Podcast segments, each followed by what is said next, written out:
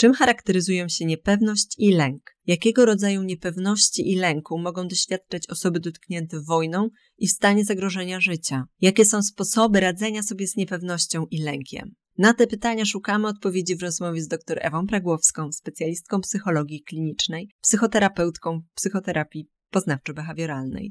Ja nazywam się Michalina Mruczyk i zapraszam na kolejny odcinek podcastu. Strefa Psyche Uniwersytetu SWPS. Psychologia bez cenzury. Więcej merytorycznej wiedzy psychologicznej znajdziesz na psycheswps.pl oraz w kanałach naszego projektu na YouTube i Spotify. Zapraszamy. Zacznę Pani doktor od tego pytania, które jest w ogóle tytułem naszego spotkania. Jak sobie radzić z niepewnością i lękiem dotyczącym zagrożenia wojennego? Jeżeli Pani Państwo pozwolą, zaczniemy od y, trochę przyjrzenia się tym dwóm terminom. One występują osobno: niepewność i lęk. I słowo niepewność tak naprawdę może generować lęk. I w zasadzie jest związane z takim stanem wzbudzenia autonomicznego układu nerwowego, bo mówi o tym, co ma się wydarzyć, nawet jeżeli jesteśmy na to przygotowani. Natomiast nie mamy stuprocentowej pewności, nie mamy przekonania, że sobie na pewno z tym poradzimy. I to jest niepewność. Niepewność oznacza, że ja dysponuję pewnymi sposobami, zasobami również, ale to, co mnie spotka, jest dla mnie czymś nowym. Nie sprawdziłam się w tej sytuacji jeszcze i przewiduję, że mogą pojawić się sytuacje, wydarzenia, które będą wymagały ode mnie dodatkowych umiejętności. Niepewność. Zazwyczaj niepewność ma taką negatywną konotację w psychologii, choć yy, są sytuacje niepewności, jak coś się wydarzy, czy pójdzie coś po mojej myśli, Zazwyczaj wzbudza to jednak w nas, ja, ja, nie używam słowa emocje, ale powoduje wzbudzenie autonomicznego układu nerwowego. Z lękiem mamy go już trochę lepiej zdefiniowany. I lęk jest, zazwyczaj dotyczy przyszłości, zazwyczaj ma określone źródło tego, co wywołuje tą emocję lęku, która sama w sobie nie jest dobra ani zła. Czasem mówiąc o emocjach, e, zapominamy, że one wszystkie czemuś służą, również te, które budzą duży nasz dyskomfort. I lęk również dotyczy, jak niepewność, tego, co się wydarzy, ale w odróżnieniu od niepewności, ten dystans między wydarzeniem się tej sytuacji, tego co ma nas spotkać, jest troszeczkę bliższy, krótszy i lęk może również dotyczyć czegoś, co wyobrażamy sobie, że może nastąpić. Czyli lęk dotyczy sytuacji bądź to realnych lub tych, które przewidujemy, że mogą się wydarzyć. Nie ma jeszcze sygnałów, że się wydarzą, ale my zakładamy, że mogą się e, wydarzyć.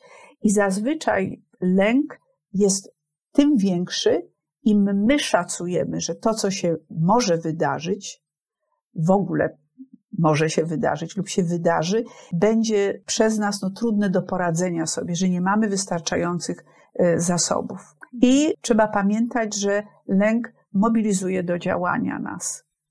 E, zazwyczaj mobilizuje, bo pewno o tym, jak sobie z nim radzić i czasem, ale nie chciałabym wybiegać do przodu mówiąc o tym. Czyli lęk dotyczy czegoś, co, co przewidujemy, że się wydarzy, zazwyczaj dotyczy zagrożenia.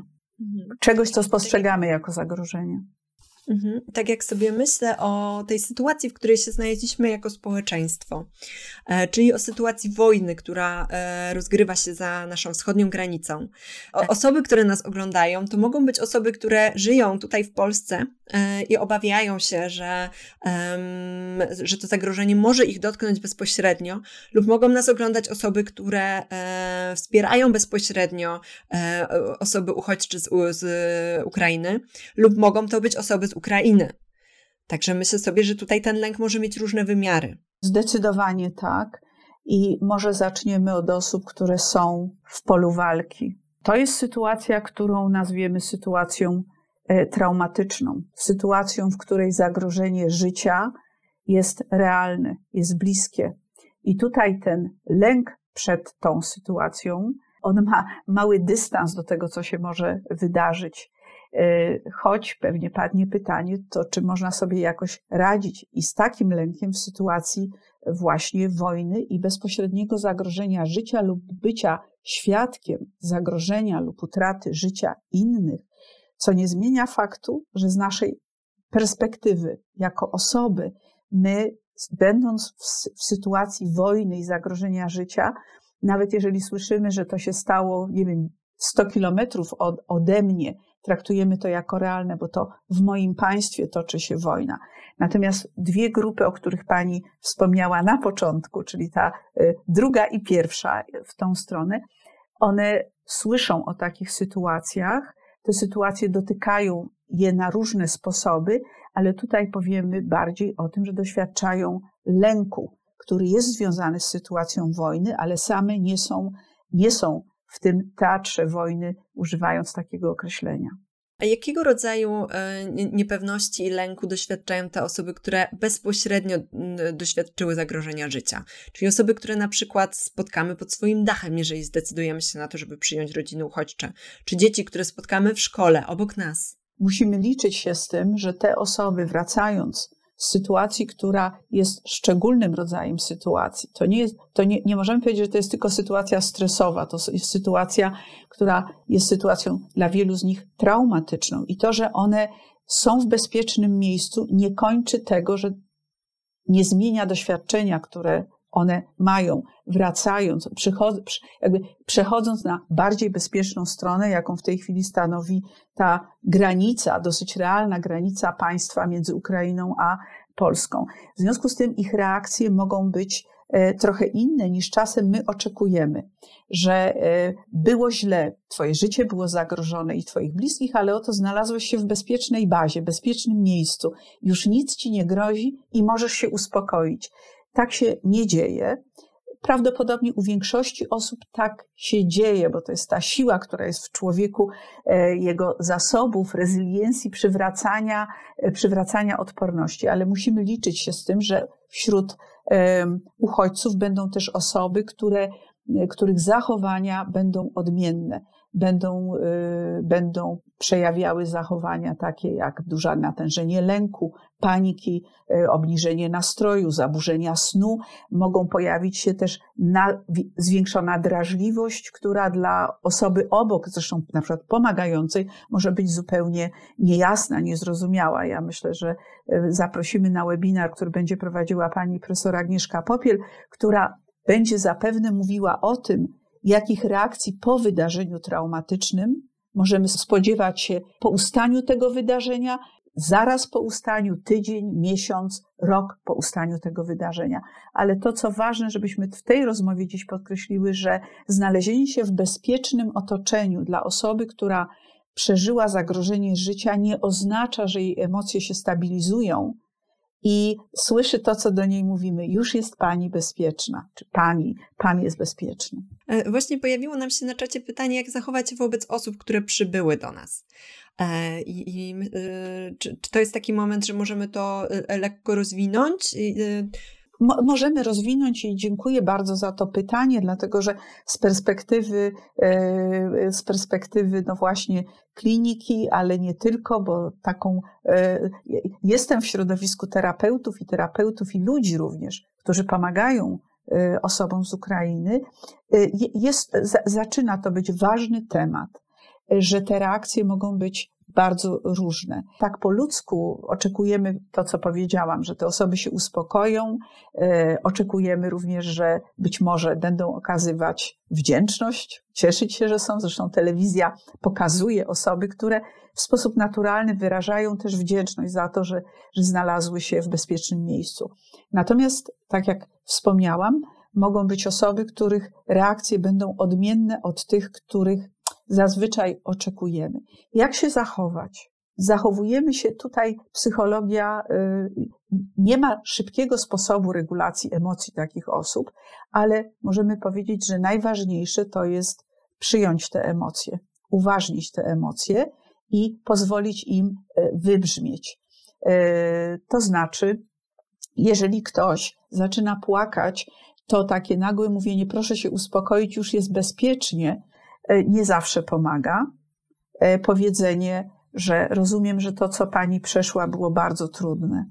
E, przytulenie, powiedzenie rozumiem, to było ciężkie, to było trudne. Często powoduje, że osoba, która zareagowała sam, bardzo emocjonalnie, zaczyna opowiadać. I e, są to historie, które są czasem trudne do udźwignięcia dla słuchającego, ale tutaj ważne, żeby pomóc im wybrzmieć. Jest to też sposób, w jaki osoba, która doświadczyła traumy, e, czy ciężkiego bardzo stresu, radzi sobie. E, mając do wyboru, powiemy, z psychologicznego punktu widzenia niemówienie i mówienie, my wolimy, żeby taka osoba mówiła, żeby e, miała szansę powiedzieć, uporządkować to swoje doświadczenie. Natomiast po naszej stronie nie musimy być terapeutami, jest przyjęcie tego, coś, co nazywamy uważnieniem, czyli powiedzeniem: Rozumiem, to musiało być straszne. To wszystko, czego pani doświadczyła, musiało być trudne. I ważne, żebyśmy nie starali się e, e, jakby odwrócić znaku tych, tych, tych emocji. Tak troszeczkę przyspieszając proces uspokojenia. Bycie obok, wysłuchanie i powiedzenie tak, po czymś takim, co pani przeszła, to to, to pani przerażenie myślę, że jest uzasadnione. Rozumiem pani lęk.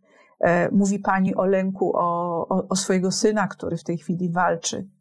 To musi być bardzo ciężkie dla matki, e, być w takiej niepewności ogromnej. Jednym słowem, trochę nazywanie tych emocji i pomoc w e, ujawnieniu ich. Zaczęłyśmy teraz temat y, tych osób, które przyjeżdżają do nas i którym próbujemy pomóc. A co z nami, z osobami, które są tutaj w Polsce i widząc te obrazy, czy słuchając tych historii, czujemy niepewność, czujemy lęk.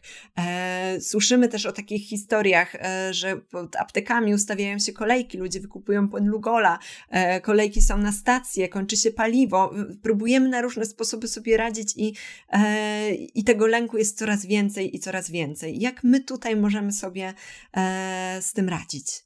Znaczy, wojna na Ukrainie jest faktem. I to, że granica Polski i Ukrainy jest, powiem, wspólna, jest bardzo cienka i umowna, jest faktem.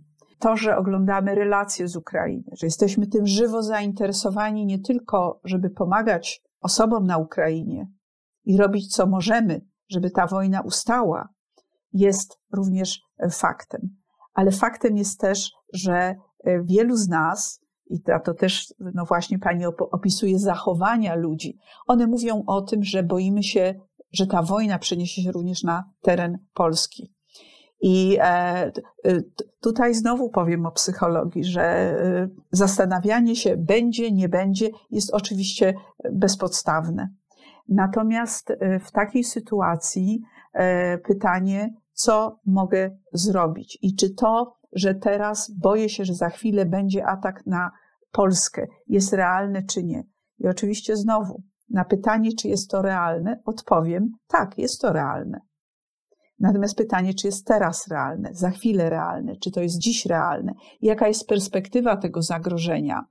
Y, tutaj należałoby, każdy z nas, gdyby urealnił ten moment. Przeżyliśmy zagrożenie i przeżywamy COVID-em, gdzie lęk był bardzo duży, bezpośredni i też dotyczył zagrożenia życia. Mówię tu o Polakach, o, o, o, o nas. W każdym razie, jeśli chodzi o to, co my możemy y, robić, to jest przede wszystkim urealnienie tego zagrożenia. Y, kupowanie płynu Lugola jest jakąś strategią, ale też pytanie, czy ta elektrownia została już y, trafiona w pociskami. No wiemy, że nie, że podjęto kolejne działania, żeby ochronić ją. Społeczność międzynarodowa i politycy o tym mówią. Ale też pytanie, czego ja się boję tak naprawdę?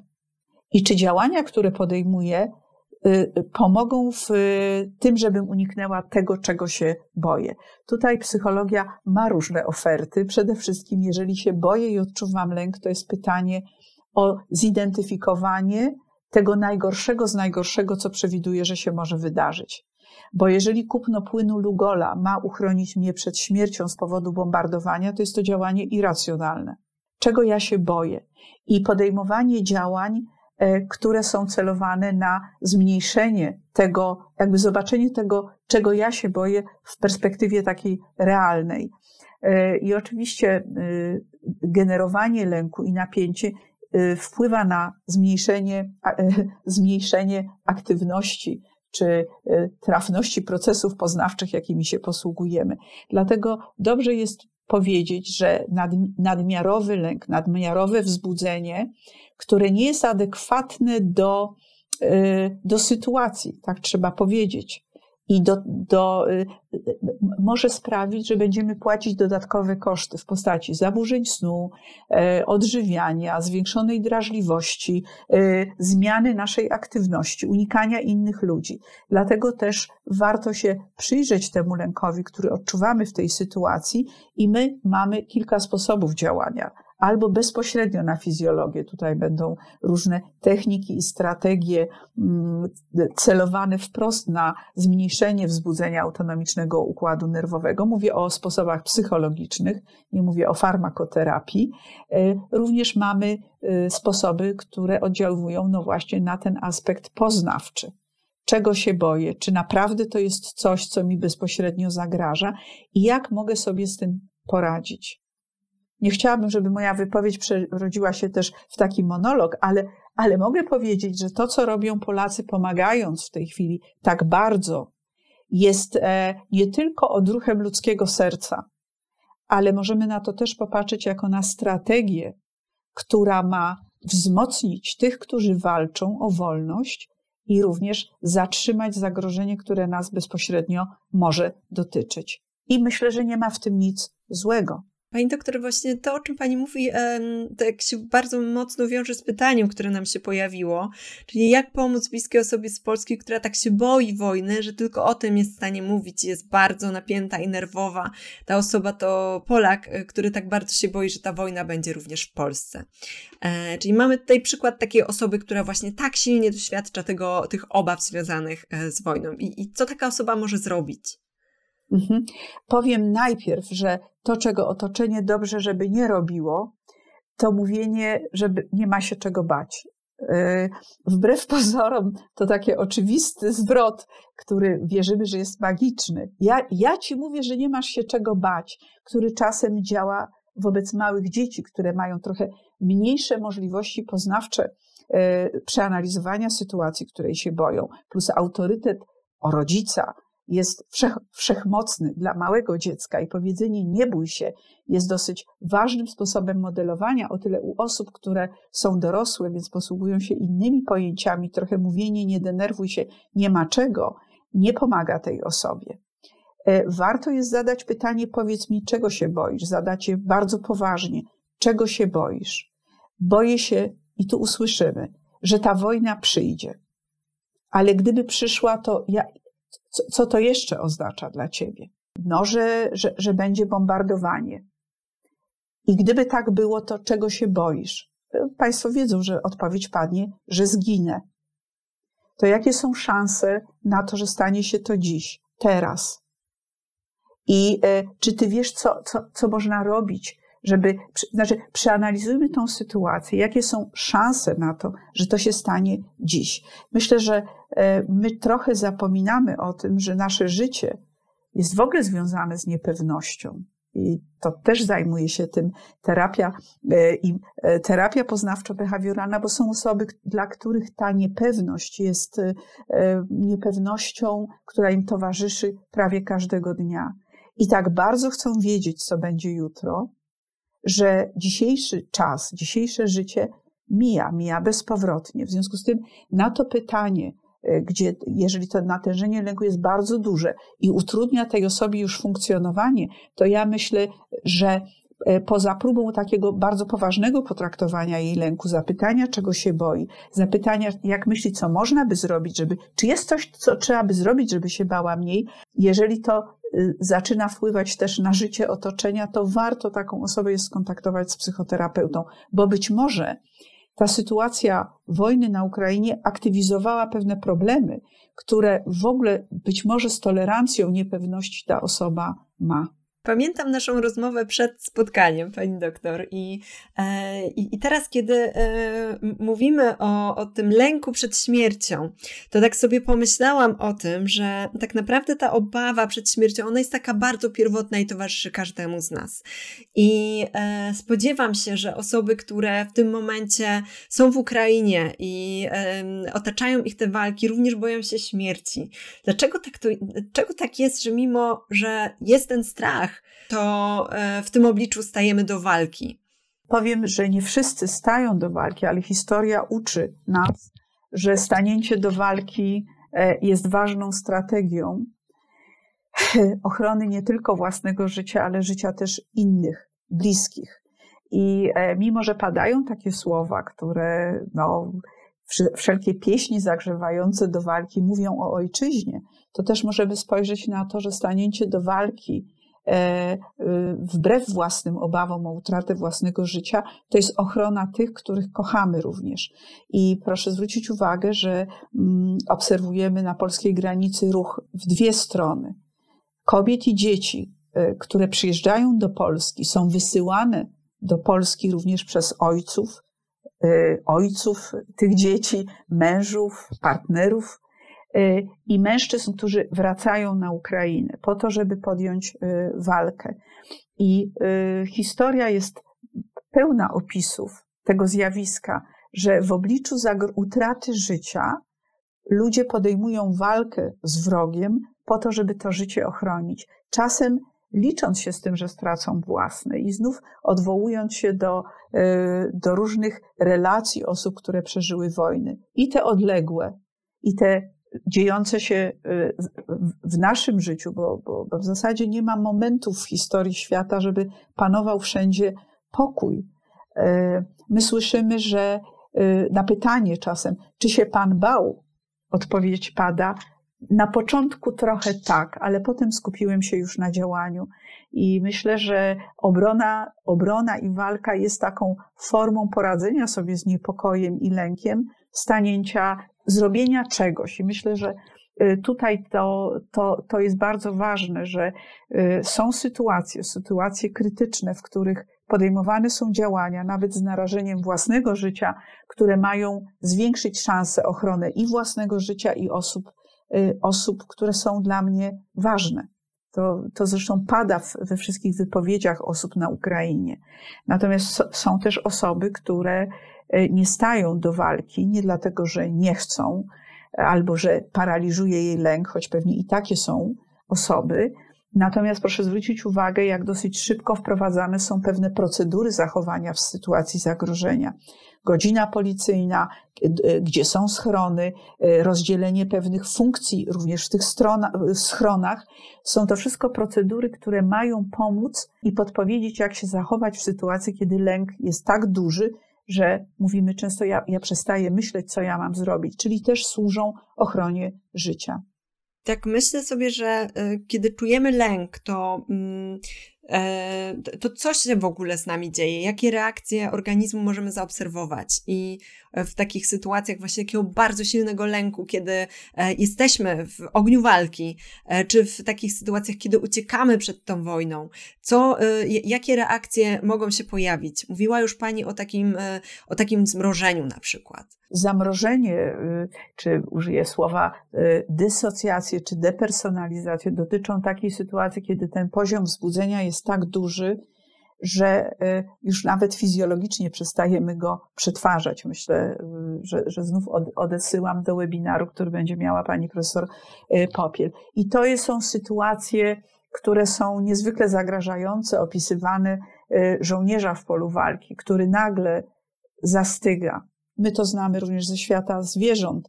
Zastygnięcie z przerażenia.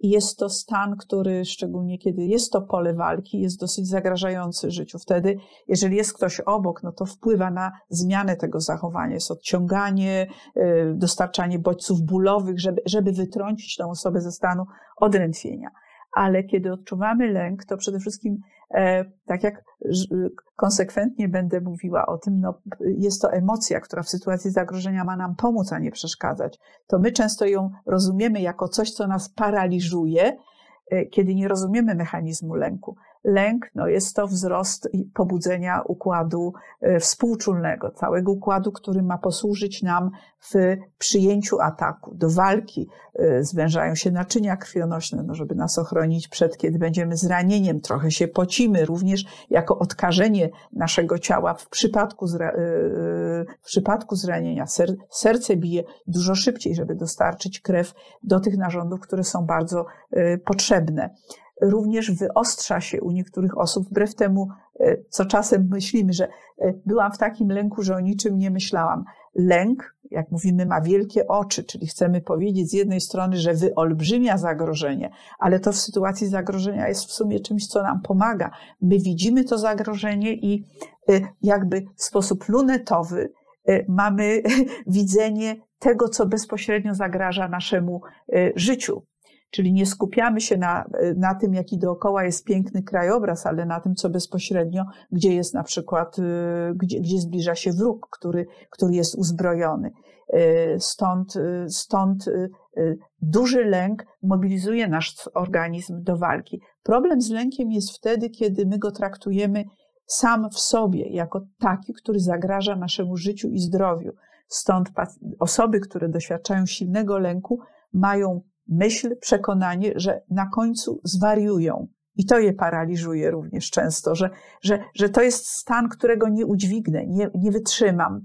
Dlatego edukacja o lęku jest bardzo istotna, e, ale tu wchodzimy w obszar profilaktyki. Nie zawsze możemy się przygotować do wojny i stosować profilaktykę, jak się nie bać sytuacji, w której moje życie i bliskich jest zagrożone. W tym momencie e, podczas dzisiejszego webinaru rozmawiamy o tym, co jest tu i teraz, czyli rozmawiamy o, o, o lęku, który my doświadczamy e, jako osoby w, w Polsce, który nie doświadczamy na własnej skórze tych działań wojennych, ale pomagamy, ale słuchamy, oglądamy telewizję, e, czy przyjmujemy osoby uchodźcze pod własnym dachem.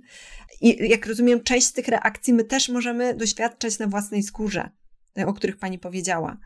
Jak sobie z tym radzić? Jak, jak e, sprawić, żeby ten lęk nie był e, i ta niepewność, żeby one nie były tak dominujące? No, o trochę o, nie, o tolerancji e, niepewności, a nie nietolerancji niepewności, bo możemy użyć w dwie. Są osoby, które nie tolerują niepewności i to zdarza się na przykład osobom, które rozwijają takie zaburzenie zwane lękiem uogólnionym. I tutaj, ale ważne jest, żeby tolerować niepewność. Jest to część naszego życia i czasem warto i również w tej sytuacji zadać sobie pytanie, a nawet zrobić wykres kołowy, czego się, czego się lękam, czego się obawiam, na co mam wpływ, a na co wpływu nie mam. Dlatego, że rzeczywiście jest to prawda, którą czasem nam trudno zaakceptować, że nie na wszystko w życiu mamy wpływ. I dzieją się rzeczy, na które choćbyśmy nie wiem, jak się przygotowywali, to i tak nas zaskoczą. I skupić się na tym, jeżeli jest pytanie, jak sobie z tym radzić, na co ja mam wpływ, na co mam wpływ i z czym mogę sobie poradzić, e, na ile mogę zadbać o siebie, dlatego że lęk e, często wpływa na zaburzenia snu, odżywiania, na, na to, że jesteśmy przewlekle napięci. I tutaj trochę mówiłam o tym, jak zadbać o tą część swoją biologiczną. E, jest to ważne, dlatego że łatwiej jest znosić trudności i trudne emocje i sytuacje, kiedy jesteśmy trochę bardziej wyspani, kiedy jesteśmy trochę lepiej, e, lepiej e, odżywieni. Następne to jest e, przekonanie, to co pomaga o własnej skuteczności. I ono, ono się buduje w ciągu naszego życia, ale nie jest tak, że nie możemy go budować w każdym momencie naszego życia. I przekonanie o własnej skuteczności, czyli mogę sobie poradzić, być może nie na 100%, być może nie tak dokładnie, jakbym chciała sobie poradzić z tą trudną sytuacją, czyli nie w sposób perfekcyjny, ale spróbować sobie poradzić i mogę sobie poradzić, jest czymś, co zmniejsza poczucie lęku. E, I Państwo też znają pewne osoby, które mówią: Wiesz, ja to nie myślę, jak będzie. Ja wiem, że sobie poradzę. I to, co też ważne jest, jeżeli mówimy o takich ogólnych sposobach i strategiach to jest e, e, trochę przyjrzenie się sieci wsparcia, jaką mamy. Każdy z nas ma sieć wsparcia. Nie zawsze o tym wiemy, nie zawsze na to zwracamy uwagę. I nie mówię tu o tym, że stoi za mną 100 osób, które będą mnie wspierać. Chodzi o, o kilka osób, które wiem, że kiedy zwrócę się o pomoc, e, albo powiem, że nie wiem, jak to zrobić, one pomogą mi. Stąd myślę, że proszę zwrócić uwagę w tej sytuacji, o której dziś rozmawiamy, jak bardzo szybko budują się sieci wsparcia, że y, ci wszystkie osoby, które pomagają, gdyby popatrzeć tak na to trochę z lotu ptaka i globalnie, one je coś łączy. One mówią, że też mogą na siebie liczyć, czyli ci, którzy pomagają, mogą na siebie liczyć, ale też proszę zwrócić uwagę, że osoby z Ukrainy mówią o tym, że one otrzymują wsparcie. Myślę tutaj też o pomocy z Polski, czyli poczucie wsparcia, że nie jestem sama, nie jestem sam, jest bardzo istotne. Czasem słyszymy, no tak, ale ja jestem naprawdę sama.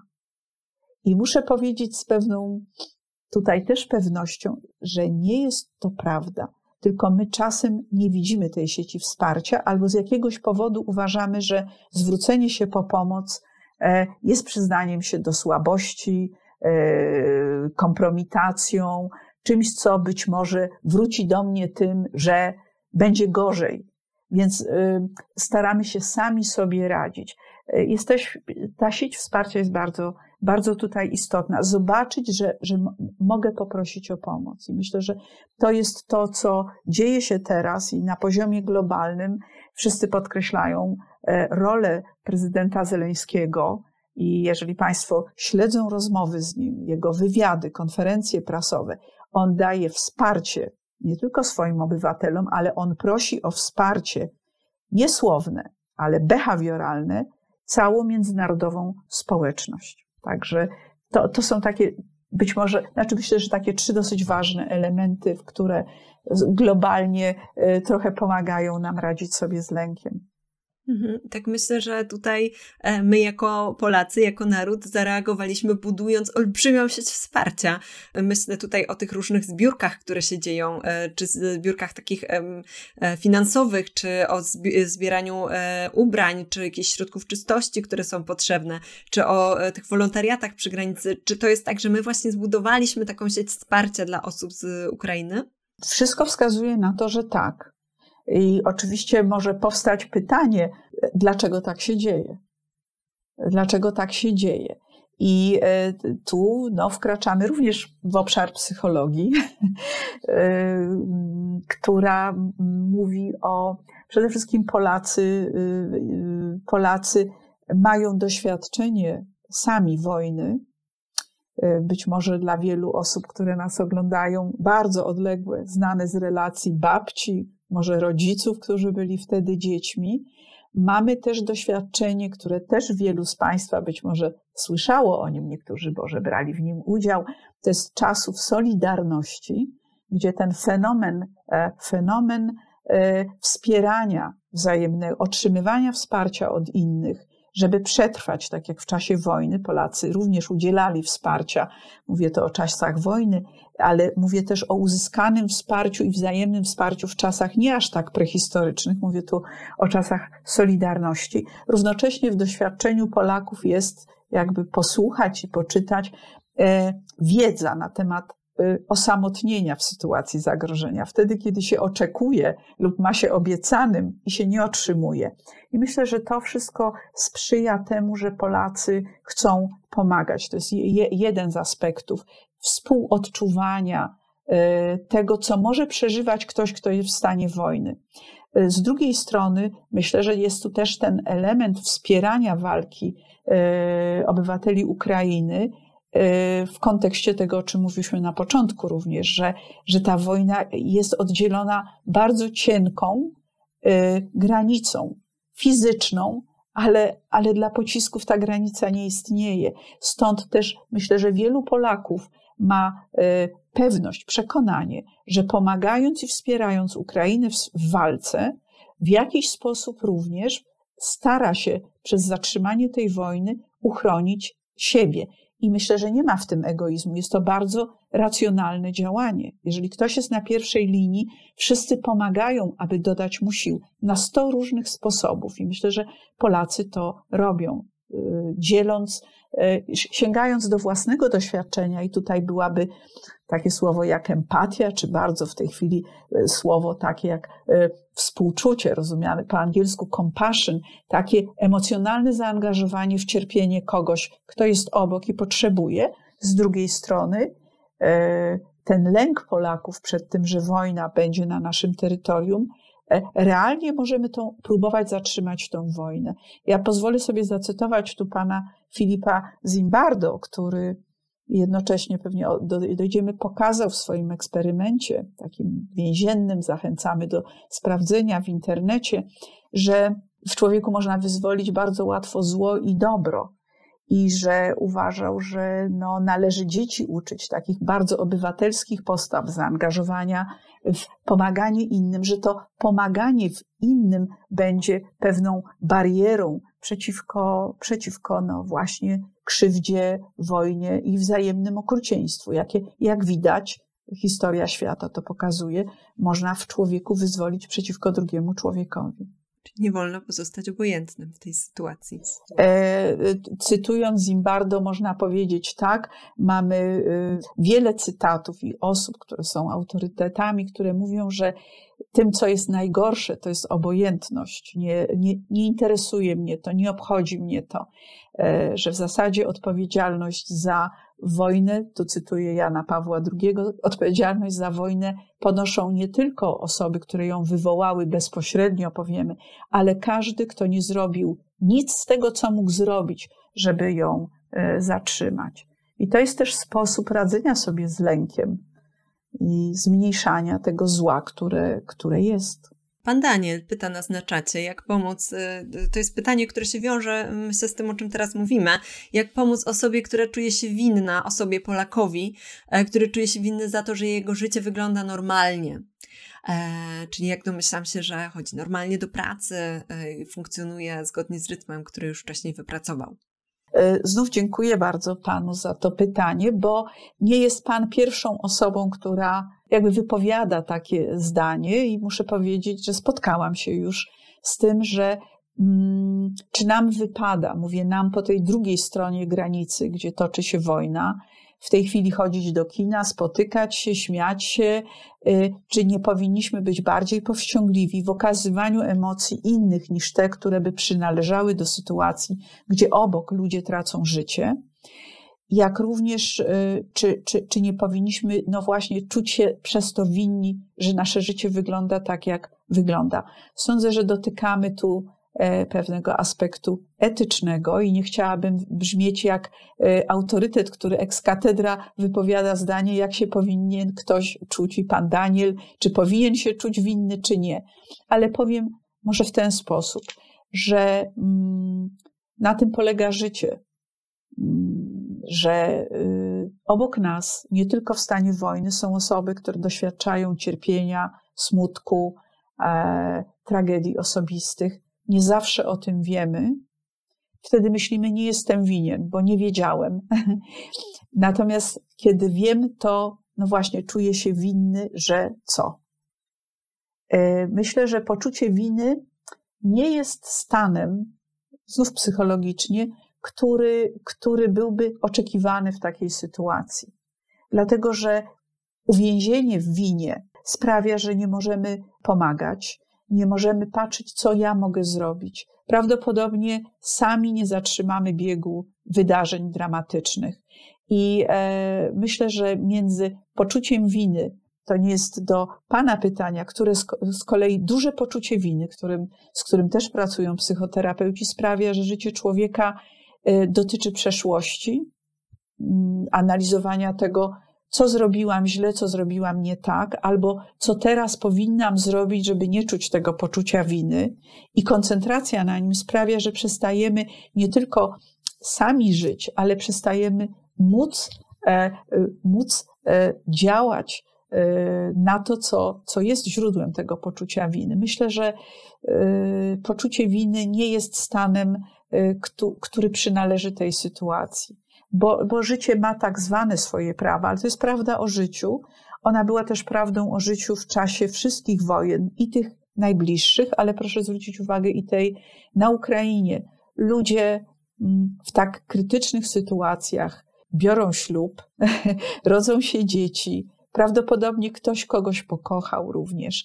I to nie jest powód, żeby czuć się winnym, a raczej jest to prawda o tym, że potrzeba pewnego dobrego porządku życia jest, jest silniejsza niż, e, powiem, czasem śmierć, która jest dookoła. I bardzo dużo jest o tym e, w, w opisach osób, które wojnę przeżyły, że potrafiły ochronić również radość życia. My jesteśmy obok, stąd nadmierne poczucie winy, rozliczanie się z tego, że moje życie wygląda tak, jak wygląda w tej chwili, myślę, że nie służy sprawie, sprawie tego, żeby na świecie było trochę lepiej i że każdy z nas ma w tym udział. Mhm. A mi się w tym momencie przypomniał wiersz, o którym rozmawiałam z panią przed spotkaniem, czyli piosenka o końcu świata Czesława Miłosza, który pisał, że innego końca świata nie będzie. I o tym, że to życie się toczy wtedy, kiedy doświadczamy różnych kryzysów. E, i kiedy w pewnym sensie niektórym osobom kończy się świat.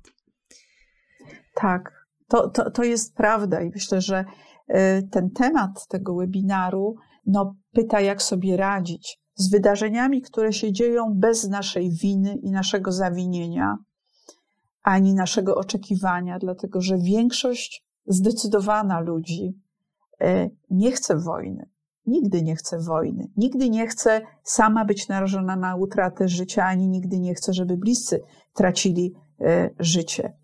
I dotykamy mm, na tym naszym spotkaniu mm, też pytania o dobro i zło. I kiedy myślałam o tym naszym spotkaniu, to pomyślałam sobie, że czasem w tak zwanym życiu codziennym używamy bardzo wielkich słów.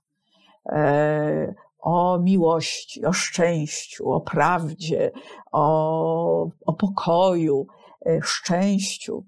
Natomiast, że mm, w tej sytuacji prawdopodobnie mm, mówimy o tym, co, o, o dobrze i, i, i, złu, które jest na świecie. I nie tylko eksperyment Zimbardo pokazał, że każdy z nas ma te ciemne strony i jasne, i że czasem, jeżeli stworzy się pewne jakby konteksty, w których żyje człowiek, to wyzwalają się te ciemniejsze jego strony. Ale pytanie o to dobro i zło, które w tej chwili patrzymy na taką walkę dobrego ze złem, można powiedzieć, no było pytaniem, które zadawali sobie i starożytni filozofowie, i święty Augustyn, który mówił, że zło to jest brak dobra. A z kolei e, Jan Paweł wskazał, że granicach, jak go zapytano, gdzie, gdzie jest granica zła, powiedział tam, gdzie zaczyna się e, dobro.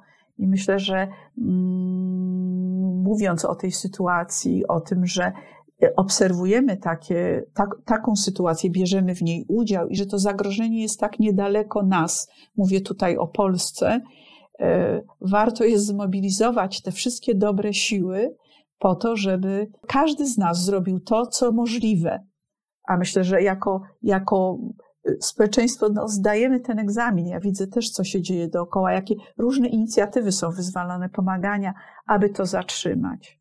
Psychologia to wyjaśnia, ale to wszystko robią ludzie. Każdy z nas może to zrobić. Mhm.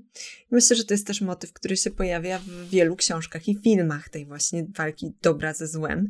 I takie czynności nasze codzienne, e, to, że kogoś przytulimy, pójdziemy z nim do kina, pójdziemy z nim na kawę, upieczemy mu ciasto, e, czy po prostu będziemy razem, to też się przyczynia do tego, żeby robić dobro, bo jeśli mamy za chwilę iść i pakować jakieś paczki jako wolontariusze, to musimy mieć na to siłę, prawda? Tak, szczególnie, że ta wojna trwa 9 dni, kiedy nagrywamy ten webinar. My nie wiemy, jak długo ona będzie trwała.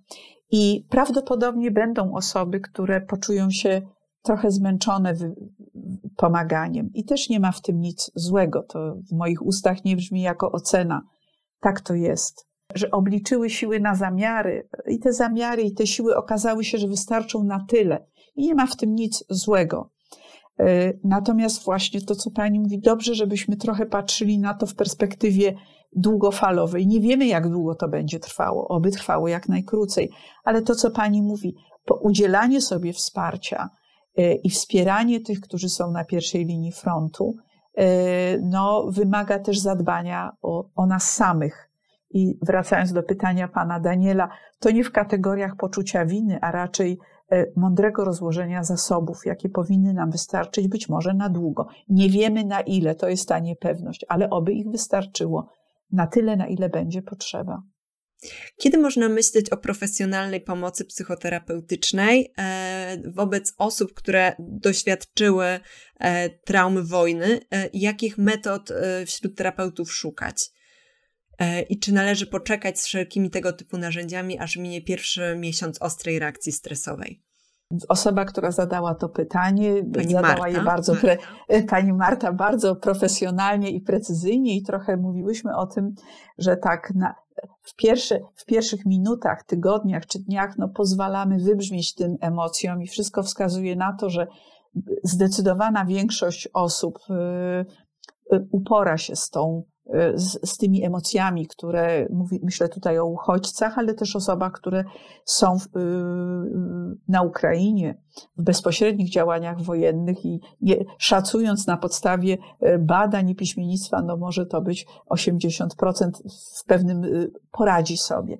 Natomiast jeżeli ta reakcja przedłuża się ponad miesiąc, dwa i to co ważne, objawy nie tylko, że nie maleją, ale Y, utrzymują się, nawet pojawiają się nowe. I to, co jest ważnym takim e, testem, brzydko powiem, ale testem w znaczeniu zbadania, czy jest problem, czy nie ma problemu, to jest nasilone unikanie. Jeżeli obserwujemy, że życie tej osoby zmienia się, zawęża się do bardzo określonych aktywności, że, mm, e, że jej emocje są takie bardzo wyciszony i głównie dominuje smutek albo, albo taki stan wzbudzenia, który trudno nawet nazwać nam, czy to jest taki lęk paniczny, czy lęk uogólniony, ale ta osoba jest dość pobudzona. Wtedy warto jest rozważyć y, konsultację u specjalisty, żeby stwierdzić, czy u tej osoby nie występuje zaburzenie stresowe, pourazowe lub y, jakby e, nie wszystkie kryteria muszą być spełnione, ale, ale jest ich sporo, sporo problemów i wtedy na pewno warto jest zwrócić się do specjalisty. Ja zgodnie z mm, moimi zainteresowaniami wskażę terapeutę, bo to jest bardzo ważne, pozna, który pracuje w modelu poznawczo-behawioralnym, dlatego że to ten model zaproponował metodę przedłużonej ekspozycji na przykład, choć nie jest to jedyna metoda, E, w tym e, nurcie, e, która ma udowodnioną skuteczność, że jest to metoda skuteczna. Mm, sama miałam ten przywilej pracowania z osobami z zaburzeniem stresowym pourazowym w programie Trakt i kierowany przez profesora Bogdana Zawadzkiego i muszę powiedzieć, że jest to metoda, która rzeczywiście pomaga powrócić do życia. Więc to, to rekomendowałabym szukanie terapeuty, który umie pracować z zaburzeniem stresowym, pourazowym, bo samo określenie trauma, to słowo trauma bywa też, y, chciałabym tu powiedzieć, troszkę nadużywane. My mamy bardzo określone w kryteriach i roz, rozumieniu przez, w psychologii, co to jest trauma. I trauma jest to zagrożenie bezpośrednie własnego życia lub bycie świadkiem utraty życia lub zagrożenia życia nagłą śmiercią osób, które, no, no, nie tylko bliskich osób. E, myślę, że też więcej na temat e, tych działań takich długofalowych, e, tych działań za jakiś czas będzie można usłyszeć od dr Agnieszki Popiel, prawda? Bez wątpienia, bez wątpienia e, zachęcam do tego webinaru i e, tam Państwo usłyszą właśnie o, na pewno o etapach reakcji, objawach tych reakcji, ale również o tym, które z metod są rekomendowane e, w standardach radzenia sobie z traumą wojenną i to jest ta część też, jak pani tutaj na początku powiedziała, z którą y, między innymi i w klinice, ale i y, absolwenci, studenci studiów podyplomowych terapii poznawczo-behawioralnej, no, y, mamy nadzieję, a nawet już dowody, że chcą się zaangażować jako osoby, które znają tą metodę leczenia. Ja spoglądam na czat i jest kilka pytań, które chciałabym spróbować połączyć w jedno takie, w jeden obszar, czyli o takie działania psychologiczne na tu i teraz. Jaka jest rola psychologa? Tutaj pani Alicja na przykład zwraca uwagę, że spotkała się z takimi głosami o szkodliwości pomocy psychologicznej w obecnej sytuacji. Pyta, jak zachować równowagę i nie popaść w nadmierność. Pani Małgorzata pyta o rozdzielenie roli psychologa i inter interwenta kryzysowego i jak e, zapewnić taką doraźną pomoc w kryzysie. Tak więc, czy, czy, możemy teraz chwilę poświęcić na to, jaka jest rola psychologa w tych działaniach na tu i teraz e, wobec osób, które doświadczyły, które uciekły z Ukrainy, bądź e, które pomagają osobom, które e, z tej Ukrainy uchodzą i być może ich zasoby też się wyczerpują? Mhm. E, to znów są e, istotne pytania i pewno, e, pewno na, na, na, na dłuższe spotkanie, ale co do szkodliwości interwencji, myślę, że tutaj ta szkodliwość interwencji psychologicznej odnosi się do takiej metody debriefingu, gdzie okazało się, że osoby, które doświadczyły traumy i ta metoda wobec nich została zastosowana. Ona była nawet, byli, były w niej szkolone osoby, właśnie te, y, które były na, w, interwencji kryzysowej, czyli tuż po zadziałaniu traumy, okazało się, że ona przynosiła pewne efekty pozytywne. Natomiast w y, odległym czasie, kiedy badano osoby, które przeszły debriefing, to ich objawy utrzymywały się dłużej, bardziej niż u osób, które nie przeszły y, tej formy pomocy. E, dlatego być może ta szkodliwość dotyczy tej metody e, i dlatego też wyciągając wnioski i obserwacje, nie chciałabym powiedzieć, że psychologia ma niewiele do zaoferowania, bo e, w tym działaniu, poza takim ludzkim, mówimy o bezpośredniej pomocy. I pewnie to, co bym zaliczyła do psychologii, to jest psychoedukacja osób pomagających w to, jakie reakcje, z jakimi reakcjami mogą się spotkać, osób, które właśnie uciekły z pola walki, z kraju, gdzie toczy się wojna. I tutaj troszeczkę o tym mówiłam, ale wiemy, że skuteczne są te metody, które od, którymi dysponujemy my wszyscy. To nie musi być przeszkolony psycholog. Dobrze tylko, żeby znać jakby te metody, które polegają na po prostu byciu. Byciu E, jeszcze raz powtórzę, nie mówieniu, nie, nie bój się, nie płacz, nic się nie stało, już jest wszystko w porządku. E, my możemy mówić, już jesteś bezpieczna, zadbaniu o to, żeby takie osoby, e, no właśnie o ich tą część biologiczną, czyli ogrzanie, podanie picia, to co zresztą jest robione, czasem, żeby nie zagrażały sobie, w takim silnym pobudzeniu, aby nie zagrażały swojemu bezpieczeństwu czy bezpieczeństwu innych osób. Natomiast dalej jest to bycie, trwanie, e, możliwość wypowiedzenia przez te osoby lęku, z którymi przyszły, wypłakania, y, a y, osoba, która towarzyszy, no po prostu jest odbiorcą. łatwiej ujawnia się emocje wobec drugiego człowieka niż e, do białego ekranu, czy, czy y, do wyobrażonej osoby. Oczywiście my wiemy, że można płakać w samotności, ale, ale przeżycie emocji w takim kontekście interakcyjnym y, bardziej pomaga. Co do interwencji kryzysowej, to chciałabym tutaj odnieść się do tego, że ja wiem, że jest y, takie określenie interwencja kryzysowa, czyli ta interwencja, która, no właśnie, czy to jest ta interwencja, jak się coś dzieje, to też nie potrzeba za bardzo psychologa. Czy to jest poinstruowanie innych osób, jak mają pomagać żeby pomóc przejść przez to trudne y, doświadczenia. Myślę, że wiele działań psychologicznych mieści się w interwencji e, kryzysowej i trochę to jest moje prywatne zdanie, że wyróżnianie wspomagania pomocy psychologicznej, interwencji kryzysowej e, nie, nie, nie, nie zawsze służy sprawie, że, że, że jakby to interwencja kryzysowa oznacza, że mamy się skupić na kryzysie. I pytanie, czy osoba, która ma PTSD, czyli od traumy upłynęło już więcej czasu, to nadal jest w sytuacji kryzysowej, czy, czy już nie. E, dlatego edukacja o pomaganiu innym, e, takim ludzkim, które mamy też wpisane w nasze umiejętności, zazwyczaj empatia, neurony lustrzane, one podpowiadają nam, jak mamy się zachować. wiele osób, które pomaga, bo może to też jest to pytanie jakoś, boi się, żeby nie zaszkodzić. Żeby nie zaszkodzić. I jest to duże obciążenie być obok kogoś, kto przeżywa rozpacz, bo stracił osobę bliską. I pytanie, co ja mam powiedzieć, żeby nie zaszkodzić? Chciałabym to jakby też powiedzieć, nie ma zachowań wyrażających współodczuwanie emocji cierpiącego człowieka, które mu zaszkodzą. Nie mamy takich danych, a życie mówi o tym, że y, to pomaga przejść przez to trudne doświadczenie. Tu jedna z osób e, zwraca uwagę na to, że mówienie na przykład rozumiem e, do osoby, która doświadczyła właśnie e, takich na własne oczy wydarzeń wojennych, może być takie nieadekwatne, bo jeśli tego nie doświadczyliśmy, to jak mamy to rozumieć? Tutaj powiem, że, że oczywiście bardzo trudno jest może dobierać słowa, ale zwróciłabym uwagę, jeśli mówiłam wcześniej i to nie wybrzmiało, rozumiem, że możesz tak czuć. Rozumiem, że kiedy straci się męża, y, który jest zabity w działaniach wojennych, to to jest straszne. I rozumiem, że mówisz, że nie chcesz żyć. I rozumiem, że twoje życie straciło teraz sens. Czasem nie wybieganie, wiesz, ale jak się uspokoisz, to będzie lepsze. W tym sensie y, to pytanie dotyka ważnej rzeczy, z którą też spotykają się terapeuci, jeśli mogę podzielić się doświadczeniem, gdzie pacjenci czasem mówią, jak pani może to zrozumieć, jak pani tego nie przeżyła.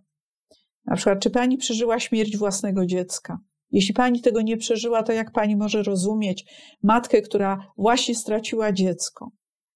Ale nie jest to prawda, że Zrozumieć to, że ktoś cierpi, wymaga tego samego doświadczenia. Raczej podzielenie tego współodczuwania. My możemy powiedzieć: Nie przeżyłam tego, ale myślę, że gdyby to mnie dotyczyło, to odczuwałabym to samo co pani. I terapeuta tak może powiedzieć, ale też pomagający może tak powiedzieć. Wiadomość, kiedy pani dowiedziała się, że nie żyje, pani bliski, mąż, musiała zmienić cały pani świat. Rozumiem, że teraz pani e, nie, nie, nie może tego po prostu przyjąć ani, ani się z tym pogodzić. Udzielanie porad, że będzie dobrze albo czas leczy rany.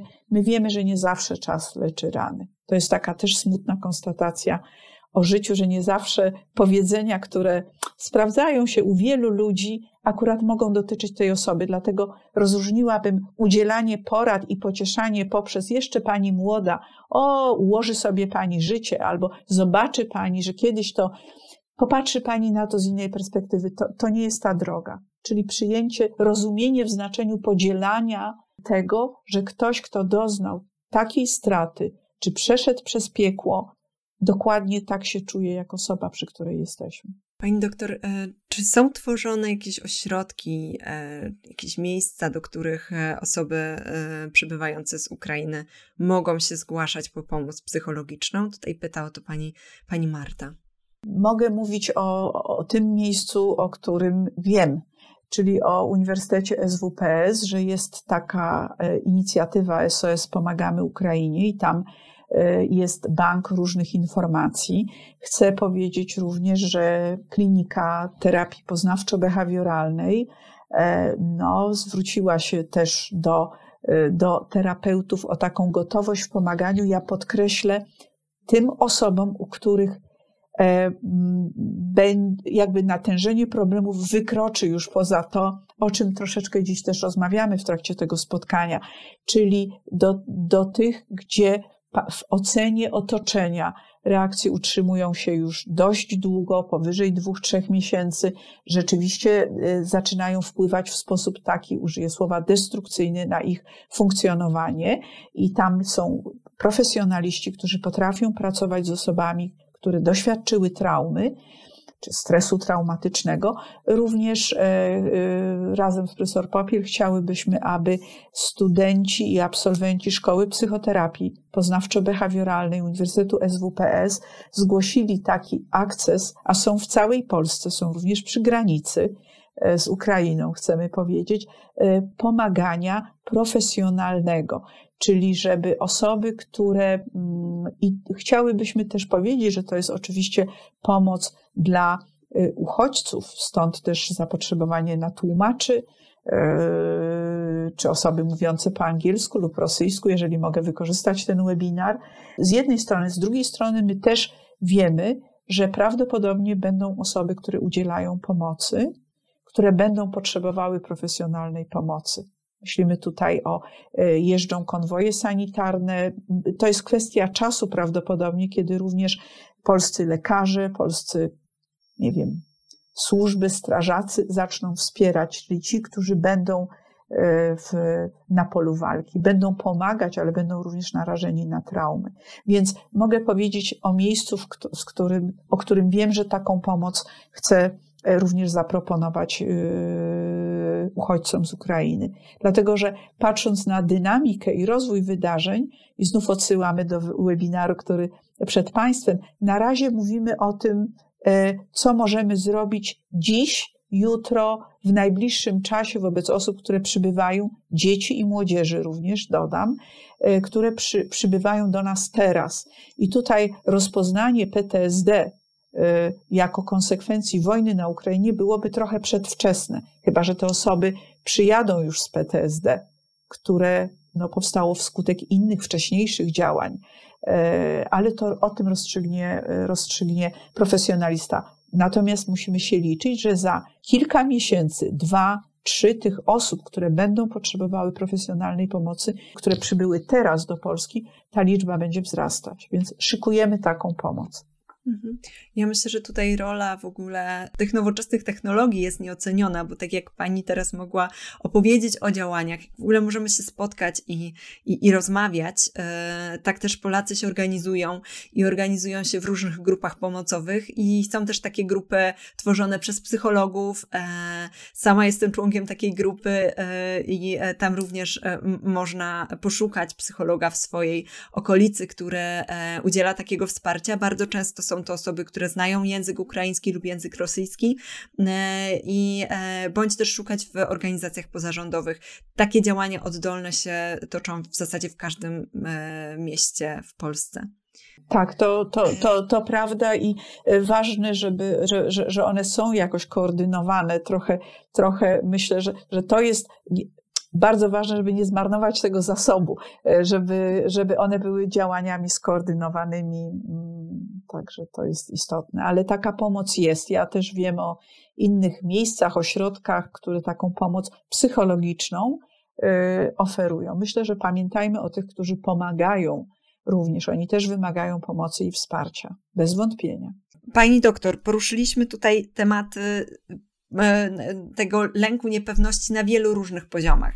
I to, na co też zwracają osoby w komentarzach i co też mi się pojawiło mnie samej głowie, kiedy mówiła teraz Pani o takich działaniach nakierowanych też na osoby, które e, udzielają wsparcia, to chciałabym na końcu podsumować, jak możemy zadbać o siebie. My, jako takie, tacy zwykli, że tak powiem, zjadacze chleba, którzy może e, pomagają e, tak e, krótkoterminowo przy jakichś zbiórkach, przy jakichś takich doraźnych wolontariatach, e, czy też te osoby, które e, mają taką perspektywę, e, czy są lekarzami na przykład, czy, czy, czy mm, strażakami, policjantami, którzy pełnią tę rolę pomocową i będą pełniły przez długi, długi jeszcze czas. Jak możemy możemy zadbać o siebie? Pytanie bardzo e, ważne i znowu trochę dotykające profilaktyki. Skuteczne działanie w stresie pozwolę sobie zareklamować taką książkę. Ona była wprawdzie adresowana jest do tych, którzy są na pierwszej linii, first respondersów, w tym strażaków, e, ale do niej dołączona jest taki e, mały, mała książeczka, które, w której zawarte są różne sposoby regulacji emocji, informacji o emocjach. Ja oczywiście, gdyby Państwo chcieli, to mam jeszcze literaturę, do polecenia tutaj. E, czyli w zasadzie to, co byłoby najważniejsze, e, to zaczęłabym znów od tego, żeby zrozumieć emocje, które, które nam się przydarzają, kiedy pomagamy. I to wszystkie je chciałabym uważnić. I te najlepsze, te, które związane są z, tą, z uczuciami pozytywnymi, pomagania komuś, kto, mm, kto, e, kto ma problem, czyje życie było zagrożone i znalazł się tutaj, a ja jestem w sytuacji pomagania, ale chciałabym uważnić i lęk. Lęk przed tym, że spotykam kogoś, wobec kogo nie wiem za bardzo, jak się zachować, i mam wrażenie, że jego, e, jego emocje są tak silne, że, że, że, że mnie obezwładniają. Myślę też, że mają Państwo, ci, którzy pomagają, prawo trochę do złości, kiedy i też prosiłabym o przyjrzenie się tej emocji, dlaczego ona się pojawia i czasem jest chowana wstydliwie, bo kiedy jesteśmy w roli pomagaczy, to raczej nasza uwaga jest cała nastawiona na osoby, którym pomagamy. One są głównymi bohaterami, ale może zdarzyć się tak, że z jakiegoś powodu poczujemy trochę inną emocję, taką z tego kręgu, które nazywają się negatywnymi. Czyli na pytanie, jak o siebie zadbać, zaczęłabym od takiego powiedzenia, że wszystkie emocje, które Państwo odczuwają w tej sytuacji, są y, y, prawdziwe, dobre i żeby nie, nie czynić sobie z tego powodu wyrzutów, czy, czy mieć, co już dziś padło, poczucie winy. Drugie, żeby pamiętać o tym, że pomaganie Y, aby nie doprowadziło do zespołu wypalenia i takiego syndromu pomagacza, kiedy już y, samo słowo, że będę pomagać, budzi silne napięcie i złość i irytację, żeby zadbać o to, żeby wyspać się, żeby się odżywiać, żeby również w tym pomaganiu znaleźć y, czas na coś, co jest wyłącznie dla pomagającego. I nie jest to egoizm, to znaczy pomaganie 24 godziny przez wszystkie miesiące jest działaniem destrukcyjnym. Na końcu tego działania nie będzie pomagania. Będzie dramat osoby, która, e, która chciała, chciała coś zmienić, ale tak naprawdę zacznie płacić dosyć wysoką cenę własnego też e, zdrowia. Więc e, łączenie i równomierne rozłożenie tych akcentów celowanej uwagi na innych, zaangażowania w sprawy innych i też e, dla siebie, wypoczynku i różnych sposobów e, wpływania na te stany wzbudzenia i emocji. Dlatego, że ten stan wzbudzenia państwa mobilizuje pomagających, ale przewlekły stan wzbudzenia nie jest e, stanem zdrowym dla nas, nie, który może prowadzić do zaburzeń różnego typu i somatycznych, ale też emocjonalnych.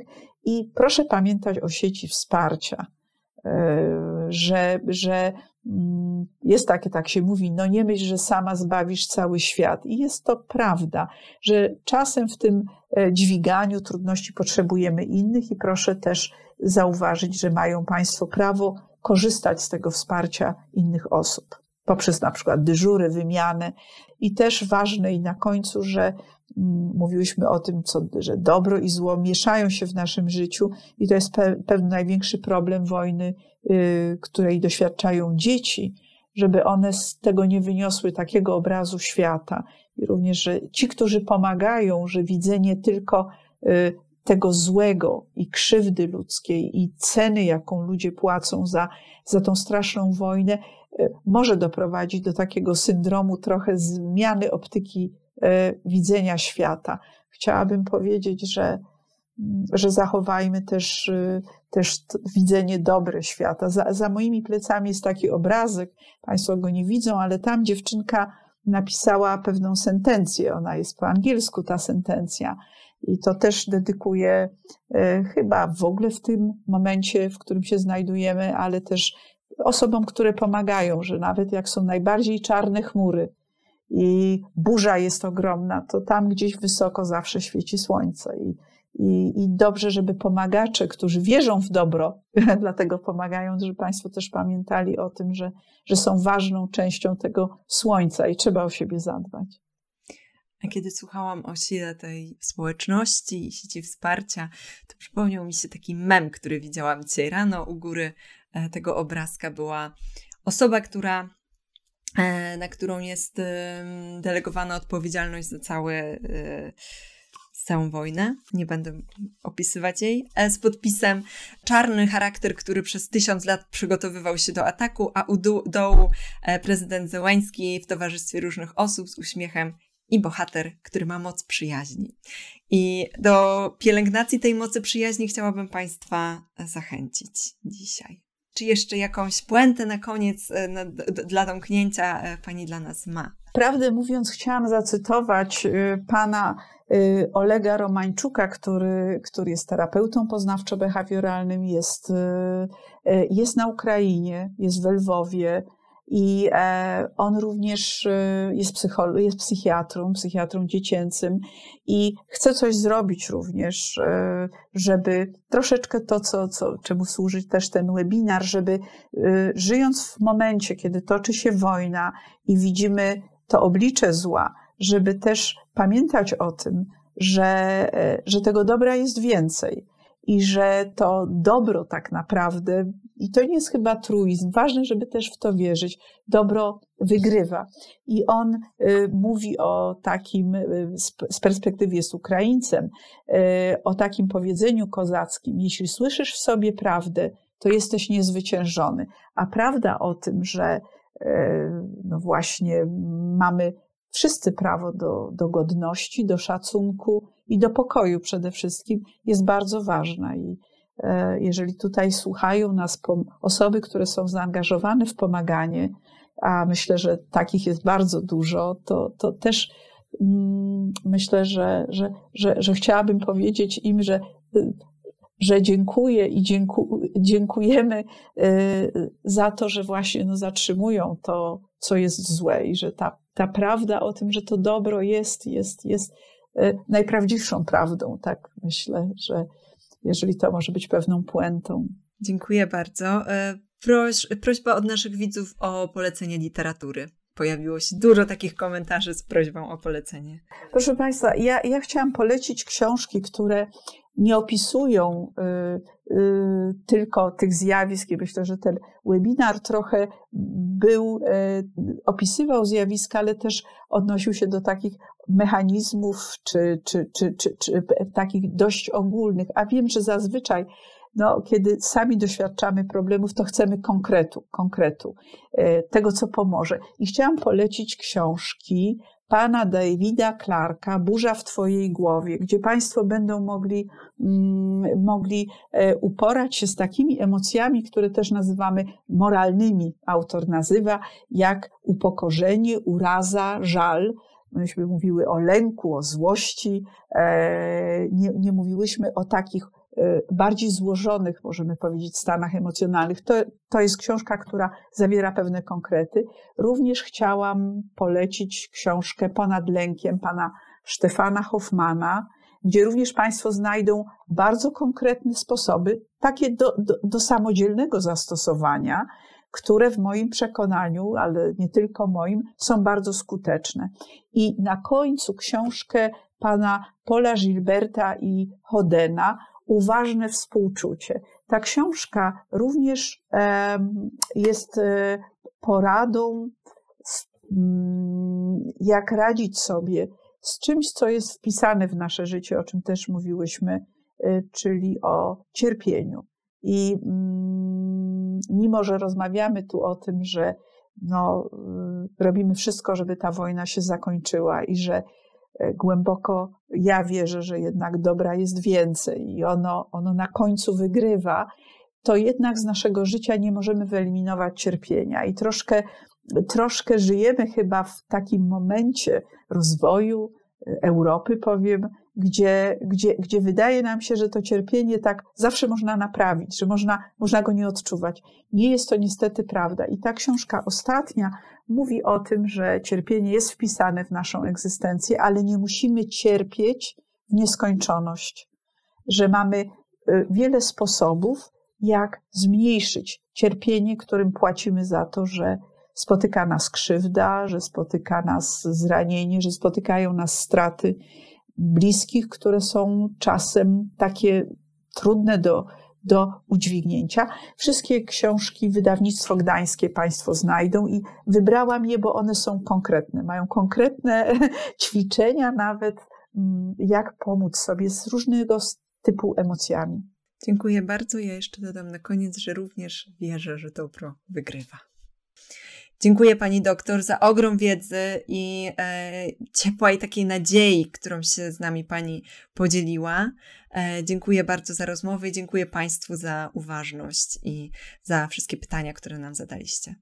Ja również bardzo dziękuję, że państwo poświęcili czas na to e, spotkanie i i ważne, że jest nas pewno trochę więcej niż tylko my te dwie, że dookoła jest więcej państwa i Bardzo serdecznie też dziękuję za poświęcony czas.